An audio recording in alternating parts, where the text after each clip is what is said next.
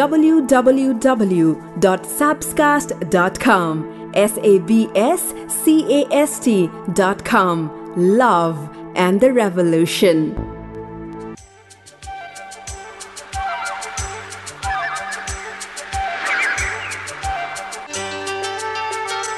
कहिले तिमी रिसायौ भने म झुक्ने छु कहिले म रिसाएँ भने आएर तिमीले मलाई अङ्गालो हाल्नु अनि सबै ठिक हुनेछ। के गर्ने? यो माया भन्ने चिज खै कस्तो कस्तो? बिहिबार फेरि आयो फेरि आयो। यो माया भन्ने चिज कस्तो कस्तो? ब्रट बाई लक्ष्मी ब्याङ्क अबको एक घन्टा केही नगर्नुहोस्। शान्त दिमाग ठन्डा मनमा आफ्नो विशेष मान्छे हेडफोन ठुलो अनि शान्त ठाउँमा बसेर मायाको संसारमा रमाउन रेडी हुनुहोस्। नयाँ नयाँ अथवा पुराना पनि हुन सक्छन्। रोमान्टिक नेपाली गीतहरू बजाउँछु मात्रै मायाका कुराहरू गर्छु। त्यसैले यो पडकास्ट चाहिँ मैले चाबल काठमाडौँको नेप्चुन रेकर्डिङ स्टुडियोमा बसेर रेडी गर्दैछु। रोनीले मलाई टेक्निकल रूपमा सपोर्ट गरिरहनु भएको छ। मेरो नाम सबिना कार्की। आउनुहोस् सुरु गरौँ। लक्ष्मी ब्याङ्कको यो माया भन्ने चिज कस्तो कस्तो?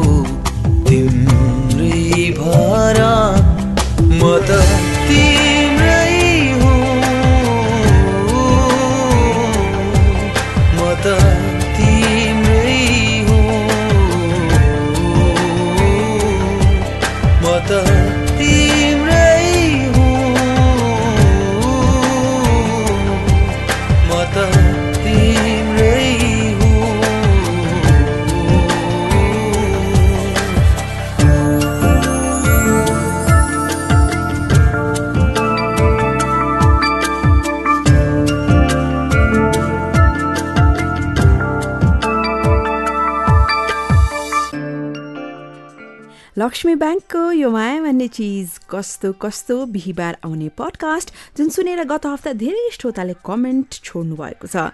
रिना रिना लेख्नुहुन्छ यो पडकास्ट राम्रो छ अनि हजुरको आवाज पनि। थ्याङ्क यू त्यसै गरेर कृष्ण धमाल अहिले कुवेतमा हुनुहुन्छ। उहाँ लेख्नुहुन्छ मनमा कुरा त कति छ कति के गर्नु? उनी मबाट टाढा छिन् रे। विशाल गुरुङ लेख्नुहुन्छ पडकास्ट सुन्दैछु। जानुका लेख्नुहुन्छ कि टाइम पास मजाले हुन्छ यो पडकास्ट सुन्दाखेरि। विदुर गुरुङ लेख्नुहुन्छ best Nepali podcast thank you Hem Gurung लेख्नुहुन्छ पडकास्ट सुन्दाखेरि आनन्द लाग्छ भनेर। वेल तपाईँलाई कस्तो लाग्छ? हेम लिम्बू पनि हुनुहुन्छ उहाँ दुबईबाट र उहाँ पनि लेख्नुहुन्छ प्रत्येक हप्ता सुन्छु भनेर। तपाईँलाई कस्तो लाग्छ? तपाईँले पनि कमेन्ट छोड्दाखेरि हुन्छ। म सकेसम्म तपाईँको कमेन्टलाई पढेर रिप्लाई गर्ने प्रयास गर्ने नै छु। अब जुन दिन तिम्रो नजिकको मान्छेले तिमीसँग रिस गर्न छोड्छ तब बुझ्नु तिमीले त्यो व्यक्तिलाई गुमाइसकेका छौ। सिम्पल छ तर शक्तिशाली लाइन छ। तपाईँ त्यो बारे सोच्दै गर्नुहोस् म बताउन चाहन्छु पाँचवटा यस्ता कुराहरू जुन तपाईँले महसुस गर्नुहुन्छ जब जीवनमा तपाईँले आफूले सोचे जस्तो मान्छे पाउनुहुन्छ। सोच्दै नसोचेको मान्छे आफूले पाउँदा अचम्म खालका कुराहरू के के हुन्छन्? फर्स्टमा मनमा एकदम शान्त छाउँछ कि? शान्ति भन्छौँ नि हामी। अचम्म तरिकाले त्यो आनन्द ठन्डा दिमाग त्यो शान्त अर्कै खालको तपाईँले महसुस गर्नुहुन्छ। अर्को चाहिँ तपाईँले बल्ल थाहा पाउनुहुन्छ कि कसैप्रति एकदमै प्यासनेट हुनु अब्सेस्ड हुनु भनिन्छ नि त्यो भनेको के हो भनेर। ऊप्रति तपाईँ यस्तोसँगले अट्याच हुनुहुन्छ कि बा सायद तपाईँले यस्तो कहिले पनि महसुसै गर्नुभएको थिएन। नम्बर थ्री त्यो मान्छेको त्यो स्पर्श हुन्छ नि उसको छुवन। त्यो छुवन उसको स्पर्श कति महत्त्वपूर्ण छ। एउटा मान्छेले छुँदाखेरि माया गरेको मान्छेले छुँदाखेरि कस्तो हुन्छ? त्यो तपाईँले बुझ्नुहुन्छ। अर्को चाहिँ खोइ बिना कारणै कहिले काहीँ तपाईँ त्यत्तिकै नर्भस भन्नुहुन्छ। तपाईँ जति कन्फिडेन्ट हुनुहुन्छ इन्टेलिजेन्ट हुनुहुन्छ जस्तो सुकै भए तापनि उसले तपाईँलाई यस्तो नर्भस बनाइदिन्छ नि कहिलेकाहीँ। अचम्म छ क्या। लास्टमा तपाईँहरू दुईजना सँगै हुँदाखेरि तपाईँ यस्तो ह्याप्पी भएर मुस्कुराएको मुस्कुराएकै तपाईँले जति प्रयास गर्दा पनि त्यो अटोमेटिक रूपमा आउने स्माइल हो त्यसलाई तपाईँले रोक्नै सक्नुहुन्न।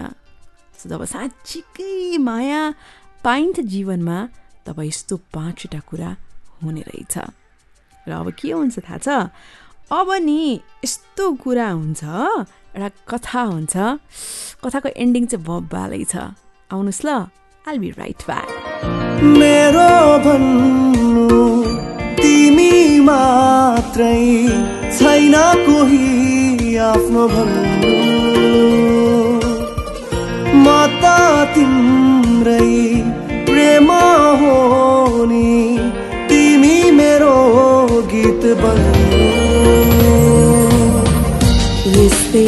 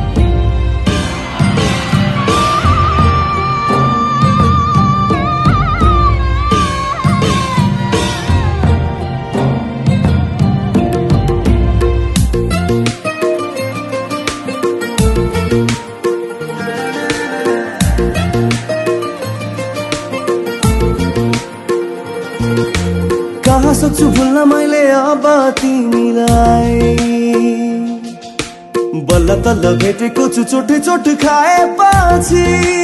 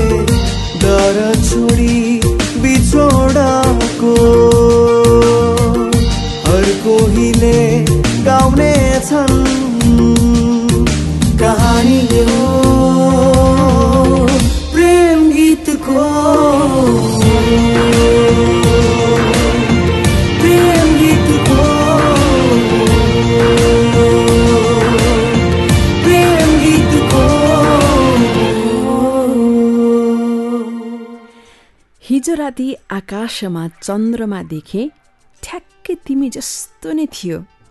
त्यत्तिकै सुन्दर त्यत्तिकै घमण्ड त्यत्तिकै आहा कति राम्रो र त्यत्तिकै टाढा जति तिमी टाढा छौ।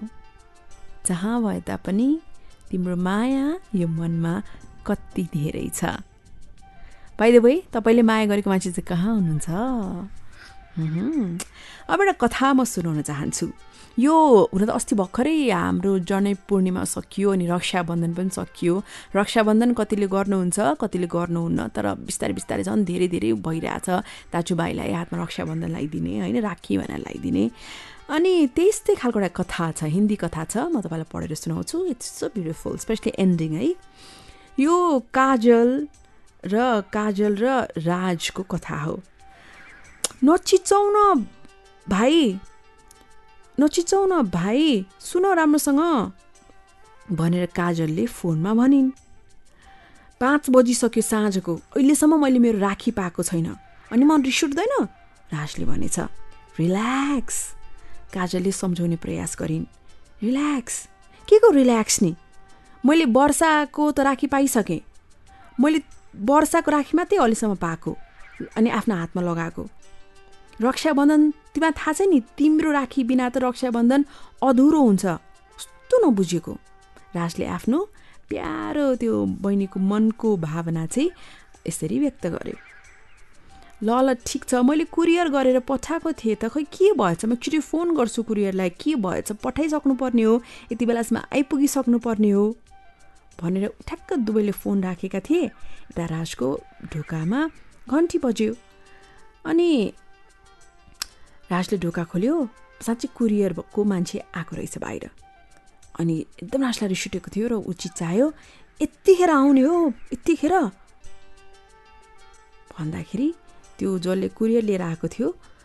उसले भन्यो किन यस्तो ढिलो किन यस्तो ढिलो? भन्ने प्रश्नमा उसले भन्यो राखी बन्ध राजा रक्षाबन्धन हो तिमीलाई थाहा छैन?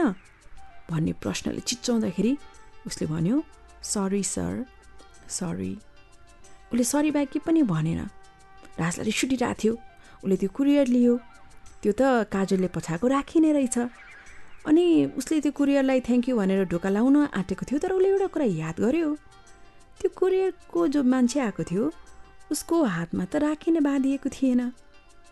र उसले सोध्यो राजले सोध्यो के भयो? तिम्रो हात त खाली छ त।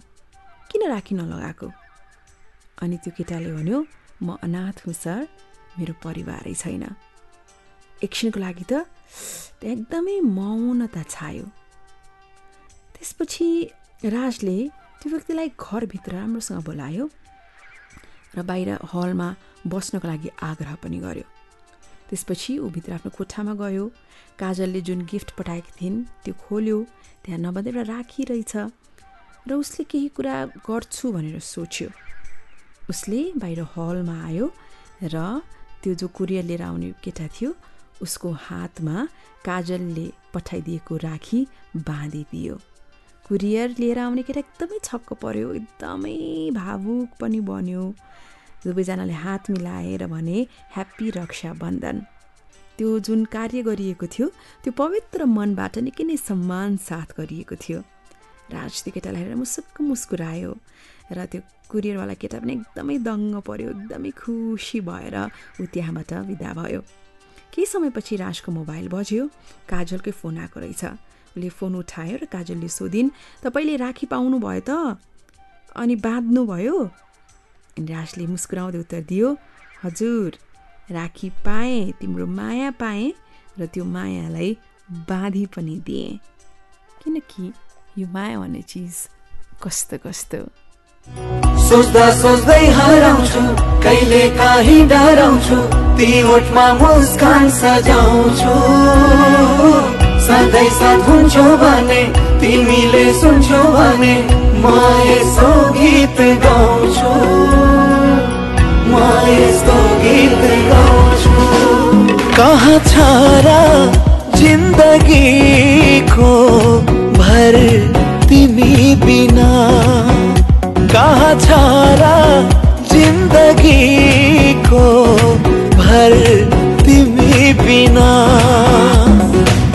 शून्य शून्य लाग्छ मलाई। शून्य शून्य लाग्छ मलाई।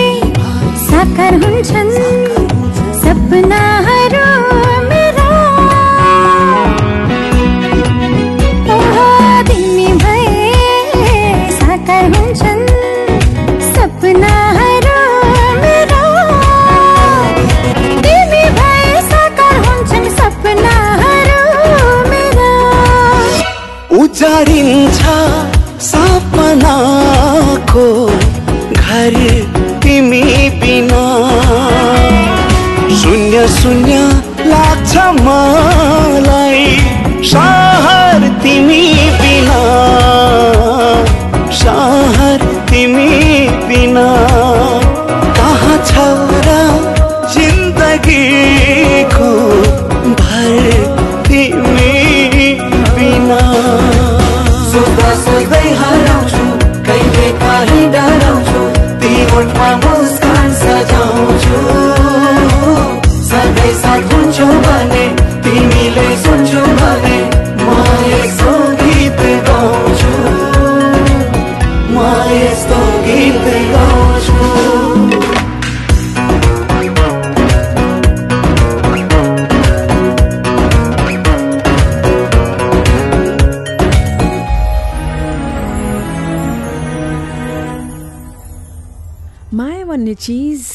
यस्तो हो जब हजारौँ मनमा तिक्तता होलान् निराशाहरू होलान् त्यति हुँदाहुँदै पनि उसको काखमा शिर राखेर आनन्दसँग निदाउन सकिन्छ। त्यस्तो शक्तिशाली पो हुन्छ माया। त्यस्तो मायाको पडकास्ट लक्ष्मी ब्याङ्कको यो माया भन्ने चिज कस्तो कस्तो? W W W dot sapscast dot com यही वेबसाइटमा सुन्न सक्नुहुन्छ अथवा तपाईँ आइओएस युजर हुनुहुन्छ भने पडकास्ट भन्ने डिफल्ट एपमा साप्सकास्ट सर्च गरेर सुन्न सक्नुहुन्छ। सुन्नुहोस् आफू साथीहरूलाई सुन्न सुन भनेर भन्नुहोस्। फेसबुक ट्विटर इन्स्टामा म एकदमै एक्टिभ छु। हामी सोसियल मिडियाबाट पनि भेट्न सक्छौँ। Sabina कार्केज my name S A B W N A Sabina K A R K I Karki. अब के सुन्नुहुन्छ त? पिडिएको कुराकानी गरौँ। पिडिए भने के हो थाहा छ तपाईँलाई? एकचोटि गुगल गर्नुहोस् त। ठ्याक्कै आइहाल्छ।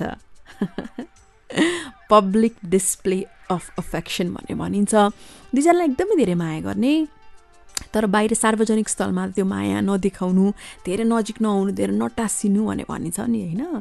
तर यस्ता केही समयहरू हुन्छन् जब तपाईँले पब्लिकमा दुईजनालाई माया देखाउँदाखेरि खासै फरक पर्दैन।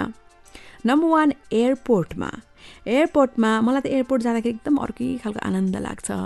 कस्तो भावुक खालका दृश्यहरू देखिन्छ धेरै माया देखिन्छ। तपाईँ पनि आफ्नो पार्टनरलाई कहीँ एयरपोर्टमा छोड्न जानुभएको छ भने त्यस्तो बेलामा आफूले उसलाई कति माया गर्छु भनेर देखाउँदा त्यसको पनि लिमिट हुन्छ है तर अझ हामी नेपाल जस्तो देशमा छौँ होइन। त्यस्तो तपाईँले विस बिस बिर्सनु भएन तर एयरपोर्टमा माया मिलाएर व्यक्त गर्दा केही फरक पर्दैन। त्यस्तै आफ्नो विवाहको बेलामा विवाहको बेलामा पनि त्यो आफ्नो विशेष दिन हुन्छ। अनि त्यसपछि कतिजना दुला दुलै त अहिलेको समयमा एकअर्कालाई चिन्ने त्यसपछि गफ गर्ने भएर पनि पहिला जस्तो नदेखिएला होइन?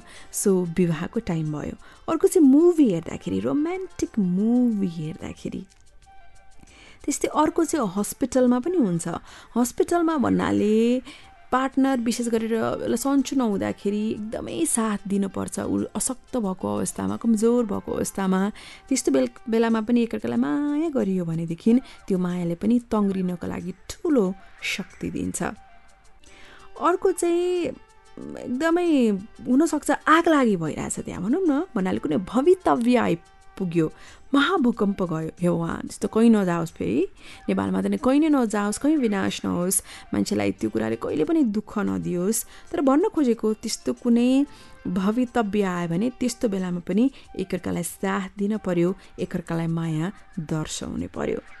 त्यस्तै डान्स फ्लोरमा डान्स गर्न कतिको मन पराउनुहुन्छ दुईजना। माया गर्दै डान्स गर्नुको मजा कहिले लिनुभएको छ कि छैन? र लास्टमा चाहिँ न्यु इयर्स इभमा अब न्यु इयर त आउन थाल्यो नि होइन। सो जब काउन्ट हुन्छ नि वान टू होइन टेनबाट पो हुन्छ दाजु टेन नाइन एट लास्टमा वान भन्दा। नयाँ वर्षको शुभकामना दियो अनि एकअर्कालाई माया साटासाट गऱ्यो ओ सो ब्युटिफुल कहिले तपाईँले एक्सपिरियन्स गर्नुभएको छ त्यस्तो कुरा?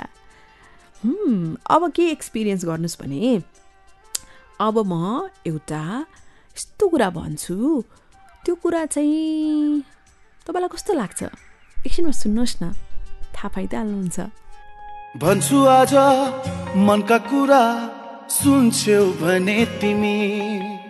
जुनी जुनी सम्म मेरा हुन्छौ भने तिमी।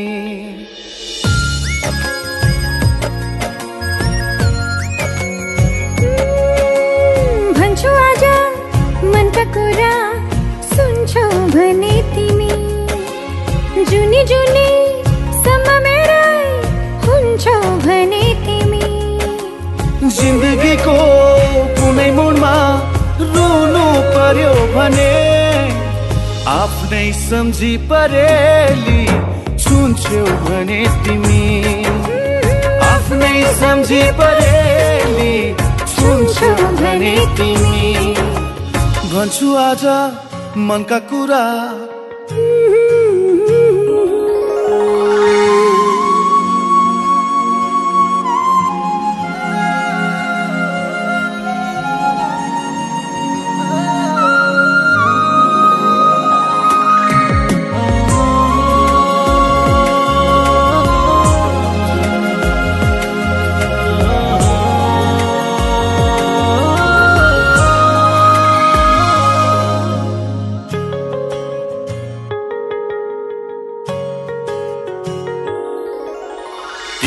साथमा भए हाँस्न सजिलो हुन्छ मलाई। भविष्य सम्झिएर बाँच्न सजिलो हुन्छ मलाई।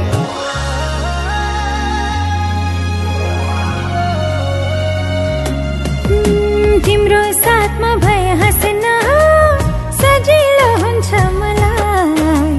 भविष्य सम्झिएर बाँच्न सजिलो हुन्छ मेरा खुसी सबै नै तिमीलाई दिन्छु। मेरो हुन्छौ भने तिमी। ती हातले यी परेली छुन्छौ भने तिमी। आफ्नै सम्झी परेली छुन्छौ भने तिमी। भन्छु आज मनका कुरा। सुन्छौ भने तिमी तिमी।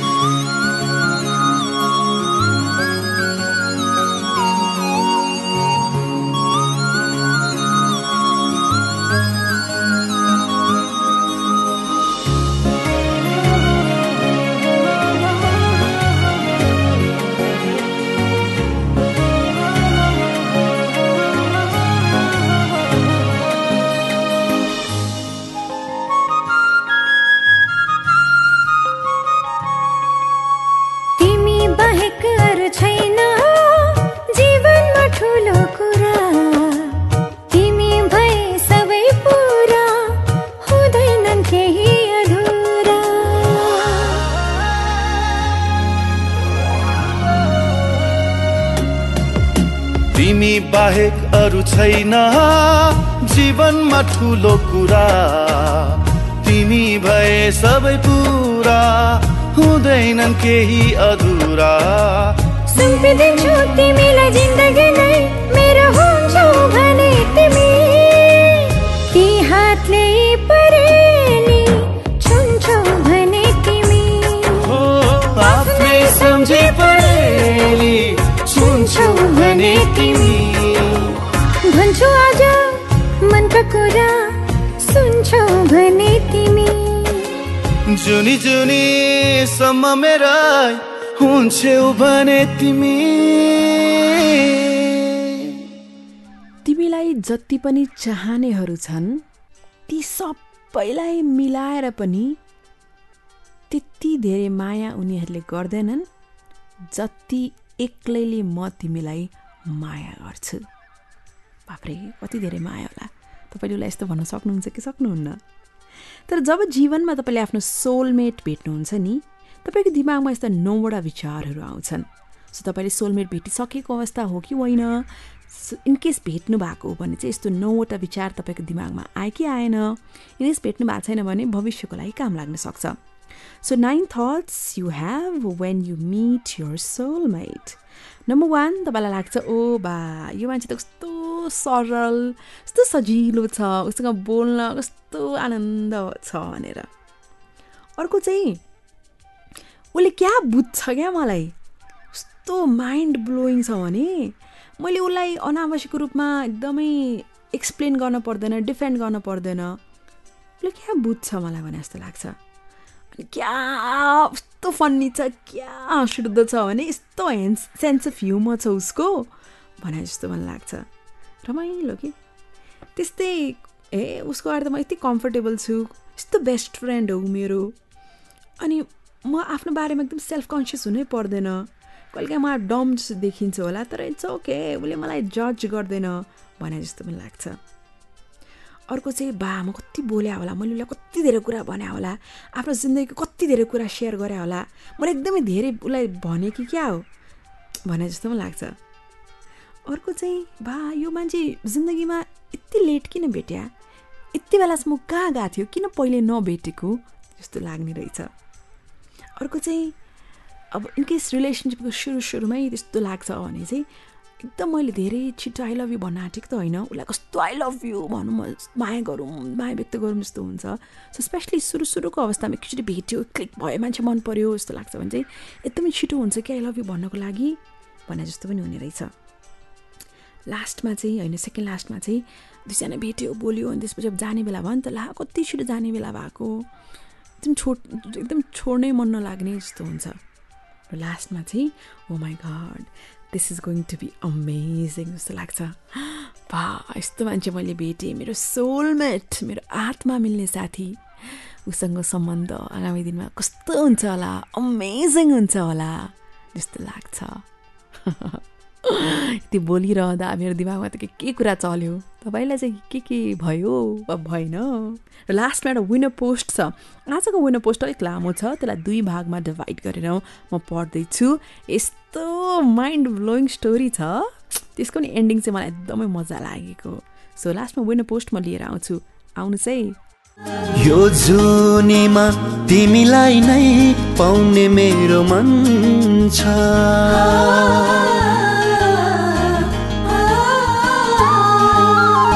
जुनीमा तिमीलाई नै पाउने मेरो मन छ। अर्को जुनी पाउला या नपाउला। तिमीलाई माया लाउने मन छ। तिमीलाई माया लाउने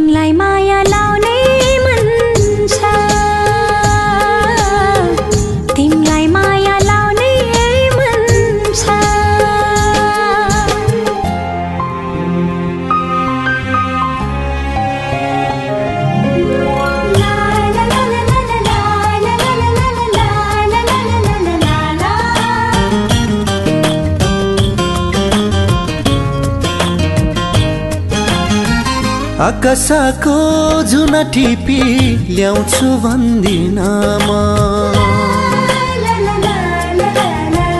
आकाशको जुन टिपी ल्याउँछु भन्दिनमा चाहे जति खुसीहरू माया तिमीलाई दिउँला चाहे जति खुसीहरू माया तिमीलाई दिउँला माया तिमीलाई दिउँला।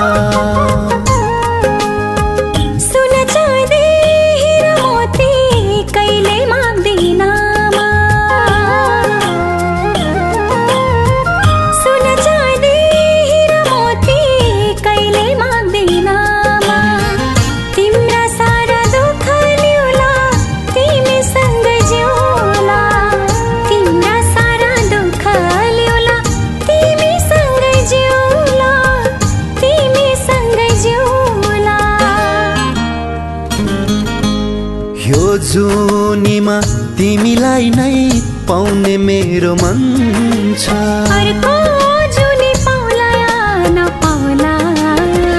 तिमीलाई माया लाउने मन छ।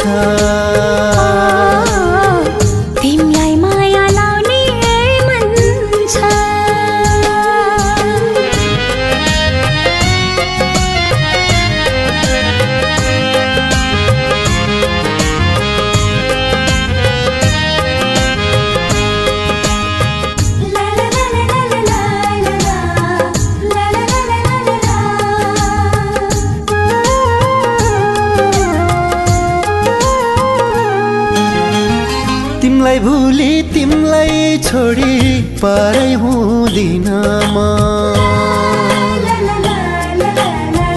तिमीलाई भुली तिमीलाई छोडी पारै हुँदिन म। बाँचेसम्म तिमीलाई माया गरिरहन्छु म। बाँचेसम्म तिमीलाई माया गरिरहन्छु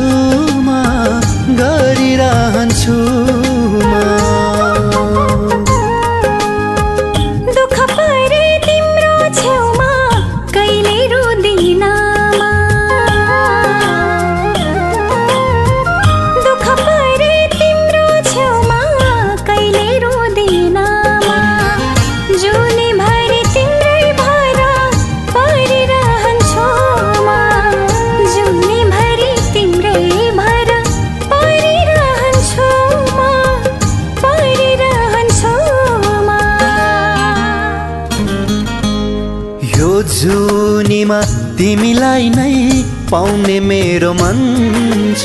अर्को जुनी पाउला या नपाउला तिमीलाई माया लाउने मन छ।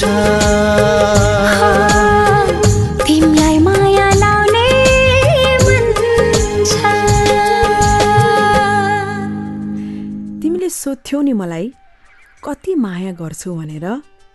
बाहिर झमझम पानी पर्दैछ। पानीको हरेक थोपा गन्दै जाऊ हो त्यति नै माया म तिमीलाई गर्छु। अझ भनौँ अझ बढी माया गर्छु त्योभन्दा पनि। बाहिर पानी पर्दैछ कि छैन? यतिखेर त मनसुनको समय हुन त तराईको जुन यो बाढीको समस्या छ कति दुःखद खबरहरू पनि आएका छन्। कति मन रुन्छ त्यस्तो हेर्दाखेरि। दिक्क लाग्छ। तर आफ्नो तर्फबाट सकिन्छ भने केही चाहिँ गर्नै पर्यो। तपाईँको पहल केही छ वा छैन? तपाईँ सोच्न सक्नुहुन्छ। केही गर्न सकिँदैन भने सिम्पल कुरा आफ्नो तर्फबाट मेसेज सेयरै गरे सोसियल मिडियामा त्यो पनि त राम्रै हुन्छ। अब आजको विनर पोस्ट यो उहाँले लेख्नु भएको छ कन्फेसन्स अफ नेपालिज युथ्स भन्ने पेजमा मैले एउटा पाएको मलाई यस्तो राम्रो लाग्यो। तपाईँको सायद पडकास्टमा यसलाई विनर पोस्ट बनाउन सकिन्छ भनेर अनुष्का लामिछानेले मलाई पठाउनु भएको छ। सो यो कन्फेसन्स अफ नेपालिज युथ्समा लेखिएको कन्फेसन यस्तो छ। पानी परिरहेको थियो म माइक्रोबाट ओर्लिएँ त्यो दिन बिहानै मैले ब्यागबाट छाता निकालेँ दिनभरि पानी पर्दैन किन बेकारमा लगौँ भनेर। तर साँझ त यस्तो पानी पर्यो मसँग छातै थिएन। माइक्रोबाट पन्ध्र मिनट हिँडेपछि मात्रै मेरो घर पुगिन्थ्यो। म रुखमुनि बसिरहेँ बेसमारी पानी परेको थियो म भिज्न थालिसकेको थिएँ। छेउमा एकजना केटा देखेँ यति ठुलो छाता उसले ओढिरहेको देखेँ। अनि म छेउमा उभिरहेको थिएँ अब म उसँग छाता मुनिसँगै जाउँ भनेर भनौँ कि नभनौँ भनौँ कि नभनौँ मनमा यति धेरै कुराहरू चलिरहे। अन्तमा होस् यसरी भिज्नुभन्दा सोध्छु भनेर मैले उसलाई रिक्वेस्ट गरेँ म पनि छाता मुनि आउँ भनेर। ऊ मुस्कुरायो र हुन्छ भन्यो। मैले थ्याङ्क यू भनेर भने उसले नो प्रब्लम भनेर भन्यो। म त दिमागमा यति कुरा त्यतिखेर चलिरहेको थियो सायद उसको पनि चलिरहेको थियो होला एउटै छाता मुनि हामी सँगसँगै हिँडिरहेका थियौँ। मैले उसलाई भने म कहाँ गइरहेको छु भनेर धन्न ऊ पनि त्यही बाटोमा नै गइरहेको रहेछ। बाटोमा हिलो थियो बेसमारी पानी परिरहेको थियो। त्यो छाताले पनि हामीलाई राम्रोसँग बचाउन सकेको थिएन। हामीले कुनै एउटा क्याफेमा बस्ने एकैछिन विचार गऱ्यौँ बसेर चिया खाउँ न भने जस्तो लाग्यो। मौसम पनि कति रोमान्टिक थियो। हामी चिया खान एउटा क्याफे पस्यौँ अपरिचित व्यक्तिसँग म चिया खाँदै थिएँ। यस्तो हाँस मेरो रोमान्टिक सपनामा मैले सोचेको जस्तै भइरहेको थियो। तर मैले त्यतिखेर सोच्दा चाहिँ मैले मा मान्छे चाहिँ चिनेको मान्छे भन्ने खालको लागेको थियो। त अहिले त अपरिचित जे होस् हामी कुराकानी गर्न थाल्यौँ पढाइको कुरा गऱ्यौँ ऊ पनि ब्याचलर्स गर्दो रहेछ म जस्तै। एकअर्काको बारेमा कुराकानी गर्दै थियौँ उसले भन्यो कि ऊ एउटा ब्यान्डमा रहेछ त्यसको लिड सिङ्गर र बसन्तपुरको एउटा क्याफेमा यसरी ब्यान्डले बजाउने रहेछ। आउन कुनै दिन बेलुकातिर मेरो कार्यक्रम हेर्न भनेर मलाई बोलायो। त्यतिन्जेल त मैले उसलाई विवाह गर्ने पनि कल्पना गरिसकेको थिएँ। मलाई एकदमै मनपर्छ गाउने त्यसपछि ब्यान्डमा काम गर्ने त्यस्तो मान्छे एकदमै मजाको लाग्छ। ऊ कति जेन्टल पनि लाग्यो। लाग्दै थियो हाम्रो कुराकानी उसले एकदमै इन्जोय पनि गर्दैछ। हामी हाँसिरहेका थियौँ। गीतहरू कुन कुन मन मनपर्छ भनेर बताइरहेका थियौँ। यो गफ त गरिरहन पाए पनि हुने जस्तो पनि लागेको थियो। हामी त्यहाँ पन्ध्र मिनट बस्दाखेरि पानी पर्न पनि बन्द भयो र हामी हिँड्न थाल्यौँ। उसले मलाई मेरो घर पुग्ने गल्लीसम्म छोडिदियो। त्यहाँबाट लगभग तिन चार मिनटमै उसको साथीको घर पुग्ने रहेछ। जान्छु भनेर गयो। हामीले फोन नम्बर साटासाट गरेनौँ। फोन नम्बर त टाढाको कुरा। मैले उसको नाम पनि बिर्सिसकेको थिएँ। दुईचोटि नाम सोधेको मैले बुझ्दै बुझिनँ तेस्रोचोटि सोध्न त लाज पनि लाग्यो। उसले बा मलाई हुन त मैले मेरो नाम भनेको थिएँ उसले मलाई फेसबुक मेसेज पठाउला कि रिक्वेस्ट भने मैले कुरिरहेँ तर कहिले आएन उसको फ्रेन्ड रिक्वेस्ट एक साँझ फ्राइडे इभिनिङको कुरा म अनि मेरो बहिनीहरू मिलेर चाहिँ उसले भनेको क्याफेमा जाने निर्णय गऱ्यौँ। बहिनीको बर्थडे पनि थियो सायद उसलाई भेट्न सकिन्छ कि भनेर। त्यो पार्टीमा जानको लागि म यस्तोसँग चिटक्कसँग तयार भएँ एकदम आशा गरेँ म उसलाई भेटौँ हे भगवान् भनेर। नभन्दै हामी त्यो साँझ त्यो क्याफेमा पुग्यौँ। त्यहाँ एउटा ब्यान्डले गीतहरू बजाइरहेको थियो। म पुग्दाखेरि मैले उसलाई देख्छु भन्ने आशा गरेको थिएँ। ऊ त कहीँ पनि देखिनँ। खै मेरो मुटुको धड्कन तेज थियो। कहीँ पनि नदेखेपछि मलाई लाग्यो उसले मलाई गफ दिएको रहेछ। यसरी ब्यान्डमा गाउँछु भनेर। सायद केटीलाई इम्प्रेस पार्छु भनेर गफ दिएको होला। त्यो सोचेर दिक्क लागिरहेको थियो। तर मैले थाहा पाएँ त्यो ब्यान्ड सकिएपछि उसको पर्फर्मेन्स सकिएपछि अर्को ब्यान्ड आउने रहेछ गाउनको लागि। मैले चाहिँ दङ्ग परेँ त्यसपछि त आहा नभन्दै अर्को ब्यान्डमा आउँदाखेरि ऊ पनि आयो। मैले उसलाई देखेँ। त्यसपछि त्यसपछि के भयो? एकछिनमा स्टेट्युन्ड जिन्दगी एउटा गीत हो।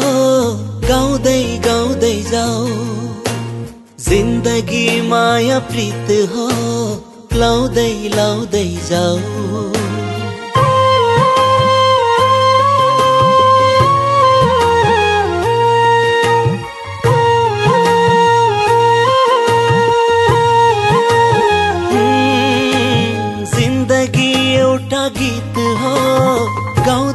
गाउँदै जाऊ जिन्दगी माया प्रीत हो लाउँदै लाउँदै जाऊ गाउँदै गाउँदै जाऊ गाउँदै गाउँदै जाऊ जिन्दगी माया प्रीत हो लाउँदै लाउँदै जाऊ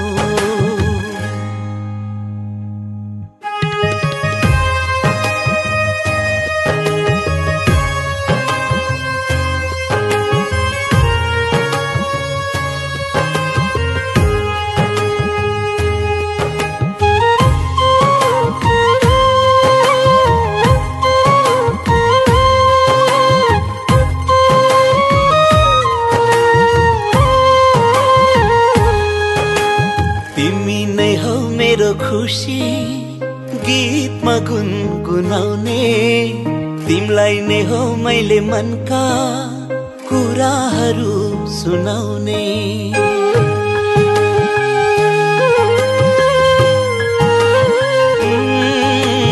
तिमी नै हौ मेरो खुसी गीतमा गुनगुनाउने। तिमीलाई नै हो मैले मनका कुराहरू सुनाउने। यो मनलाई रमाउन देऊ तिम्रो मनसँग मिठो सम्बन्ध छ तिम्रो जीवनसँग। जिन्दगी हार जित हो हाँस्दै रमाउँदै जाऊ। जिन्दगी माया प्रीत हो लाउँदै लाउँदै जाऊ। गाउँदै गाउँदै जाऊ गाउँदै गाउँदै जाऊ। माया प्रीत हो लाउँदै लाउँदै जाऊ।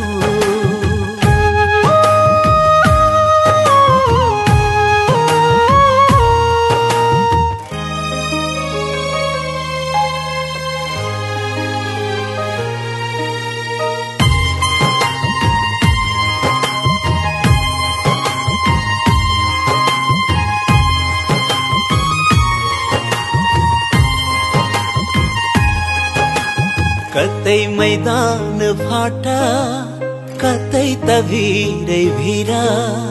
जीवनमा हाँसो कहिले कहिले त पिरै। पिरा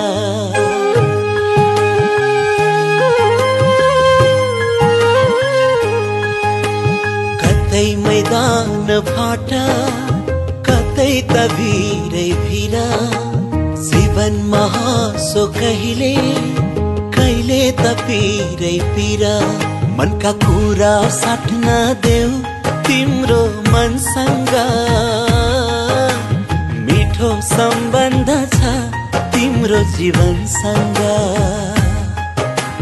जिन्दगी यही रित हो हात समाउँदै समाउँदै जाऊ। जिन्दगी माया प्रीत हो लाउँदै लाउँदै जाऊ। गाउँदै जाऊ गाउँदै गाउँदै जाऊ। जिन्दगी माया प्रीत हो लाउँदै लाउँदै जाऊ। दुईजना जतिसक्कै झगडा गर्नुहोस् एकअर्कासँग रिसाउनुहोस् विवाद गर्नुहोस् तर बोलचाल बन्द नगर्नुहोस्। किनभने बोलचाल बन्द गरियो भने त्यो झगडा त्यो विवाद समाधान गर्ने सबै ढोकाहरू बन्द हुन्छन्। त्यसैले जेसुकै गरे पनि बोलचाल बन्द नगर्नुहोस्। बोल्न बन्द हुन्छ अनि झगडा सुल्झँदैन अनि सम्बन्ध तितो हुन्छ सम्बन्ध टुङ्गन्छ त्यसरी बोलचाल बन्द नगर्नुहोस्। अघि मैले कस्तो राम्रो सुनेर आएको थिएँ नि तपाईँलाई होइन? अब त्यो त्यो केटा मैले देखेँ। मैले सुरुमा छाताको कुरा आयो। छाता मुनि हामी एकछिन बस्यौँ क्याफेमा पुग्यौँ चिया खायौँ। त्यसपछि धेरै कुराहरू सेयर गऱ्यौँ उसँग कहिले भेट भएन उसको फ्रेन्ड रिक्वेस्ट कहिले पनि आएन। तर ऊ जुन मा काम गर्छु क्याफेमा ब्यान्डमा लिड सिङ्गर ऊ गाउँछु भनेर भन्दाखेरि हामी बहिनीको बर्थडे मनाउन गएको थियौँ। त्यसपछि ऊ साँच्चीकै आयो। उसलाई कति राम्रो देखिएको। ओहो। ऊ जसरी मुस्कुरायो मेरो मनभित्रै गयो। मैले उसलाई नदेखेँ जस्तो पनि गरेँ एक्टिङ गरेँ कि। अनि उसलाई त मैले देखिसकेको थिएँ। दमै मुटुको धड्कन तेज पनि भइसकेको थियो। उसलाई नदेखेको जस्तो एक्टिङ पनि गरिरहेको थिएँ तर ऊ आयो मेरो छेउ र भन्यो हे! मैले भने हाई! ऊ मेरो छेउ आयो। र त्यसपछि भन्यो मैले कस्तो गाएँ? अनि मैले भने र एकदम राम्रो गायो। त्यो देख्दा एकदमै खुसी लाग्यो। त्यसपछि उसले भन्यो मैले तिमीलाई कति धेरै फेसबुकमा कन्ट्याक्ट गर्न खोजेँ तिम्रो नामै कस्तो अप्ठ्यारो रहेछ फेसबुकले देखाउँदा पनि देखाएन। त्यो सुनेर झन् मेरो गाला राता राता भए मेरो दिमागमा त खोइ के के चल्यो के के चल्यो? म त उसँग राम्रोसँग बोल्न पनि सकिनँ खालि हाँसे हाँसे दङ्ग मात्रै परेँ। मेरो दिदी बहिनीले मलाई खुबै जिस्काए कति धेरै लजाएको भनेर। ऊ फेरि गयो ल म फेरि गाउँछु अनि फर्केर आउँछु ल भनेर। हुन्छ भने उसले गाएको देख्दाखेरि त्यसपछि ऊ हाँसेको हेर्दाखेरि त्यतिखेर त मलाई के के भयो के के भयो? लगभग अब उनीहरूको गाउँ नै लगभग सकिन आँटेको थियो। लास्टमा उसले एउटा गीत अनाउन्स गर्यो। त्यो गीत उसले भन्यो मेरो तर्फबाट एकजना केटीलाई डेडिकेट गर्न चाहन्छु। गीत थियो केही मिठो बात गर। त्यो सुनेर त झन् मेरो दिमागै चल्न बन्द भयो। मैले उसलाई भनेको थिएँ मेरो सबैभन्दा मनपर्ने गीत भनेर। ऊ मलाई मनपर्ने गीत गाउँदै थियो। उसले मलाई समर्पित गरेको थियो गीत। त्यसपछि त म के गरौँ जाउँ उसलाई गएर अँगालो हालौँ उठेर नाचौँ उसलाई हेरिरहँ। म के गरौँ आँखा पनि पुरै रसाएछन् दङ्ग भएर होला। तर म एकदम ओभर एक्साइटेड छु भनेर मैले सकेसम्म नदेखाउँ भनेर कन्ट्रोलमा बसेँ। एकछिनपछि ऊ आयो मेरो छेउमा र सोध्यो गीत कस्तो लाग्यो? भनेर। मैले भने मलाई गीत एकदमै मन पर्यो। त्यसपछि हामी एकैछिन छेउमा गयौँ एकअर्कालाई अँगालो हाल्यौँ। त्यसपछि एकअर्काको नम्र साटासाट गऱ्यौँ। घर जान हतार पनि भइसकेको थियो र जान्छु भनेर मैले हात हल्लाएँ। उसले आँखा झिम्क्यायो। घर पुगेँ एकैचोटि मेरो कोठामा गएर बेडमा पल्टिएँ। आँखा बन्द गर्दा तिनै पलहरू मात्रै मेरो दिमागमा आए। एकछिनमा मेरो फोन बज्यो। उसकै फोन रहेछ। त्यो रातभर हामीले कुराकानी गरेर नै बितायौँ। त्यसरी मेरो कथा सुरु भयो। आज हाम्रो थर्ड इयर एनिभर्सरी कस्तो सपना जसरी सुरु भयो कति रोमान्टिक थियो तर त्यस्तै नै थियो। कहिलेकाहीँ म सोध्छु यदि मैले त्यो छाता सेयर गरौँ न भनेको भए के हुन्थ्यो होला? अहिले यसरी उसँग जीवनै बाँड्ने खालको आउँथ्यो कि आउँदैन थियो होला पल। कहिले पनि अब आजकल जब पनि पानी पर्छ मलाई लाग्छ मेरो कथा मेरो लभ स्टोरी बज्दैछ भनेर। मलाई पानी एकदमै मनपर्छ। पानी परेको एकदमै मनपर्छ। र पानी पर्दाखेरि छाता मुनि जो मान्छेसँग थिएँ त्यो मान्छे त मलाई झनै मनपर्छ। के गर्ने? यो माया भन्ने चिज कस्तो कस्तो? माथि उच्च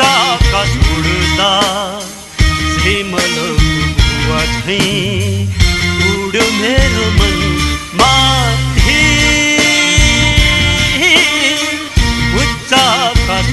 भन्दा श्रीमलुवा झै उड्यो मेरो मन।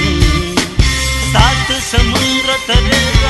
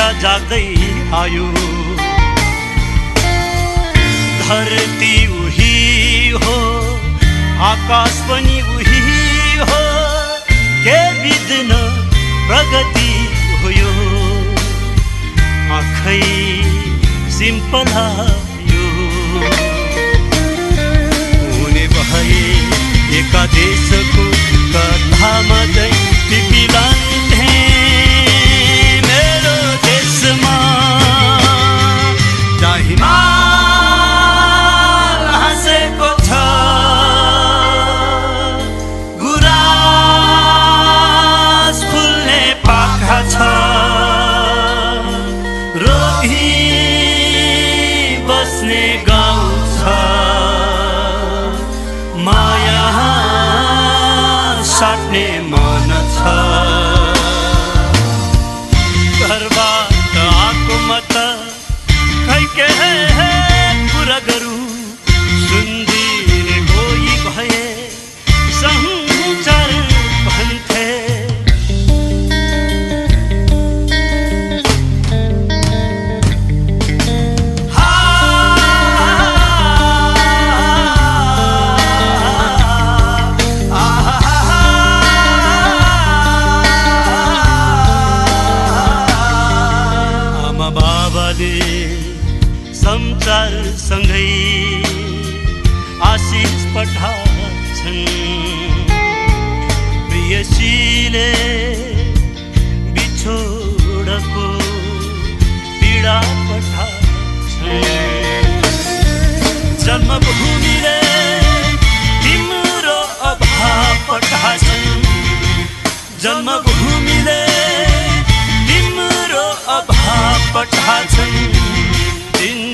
था बिग्रे को बेला बिग्रे कुरा बिग्रे का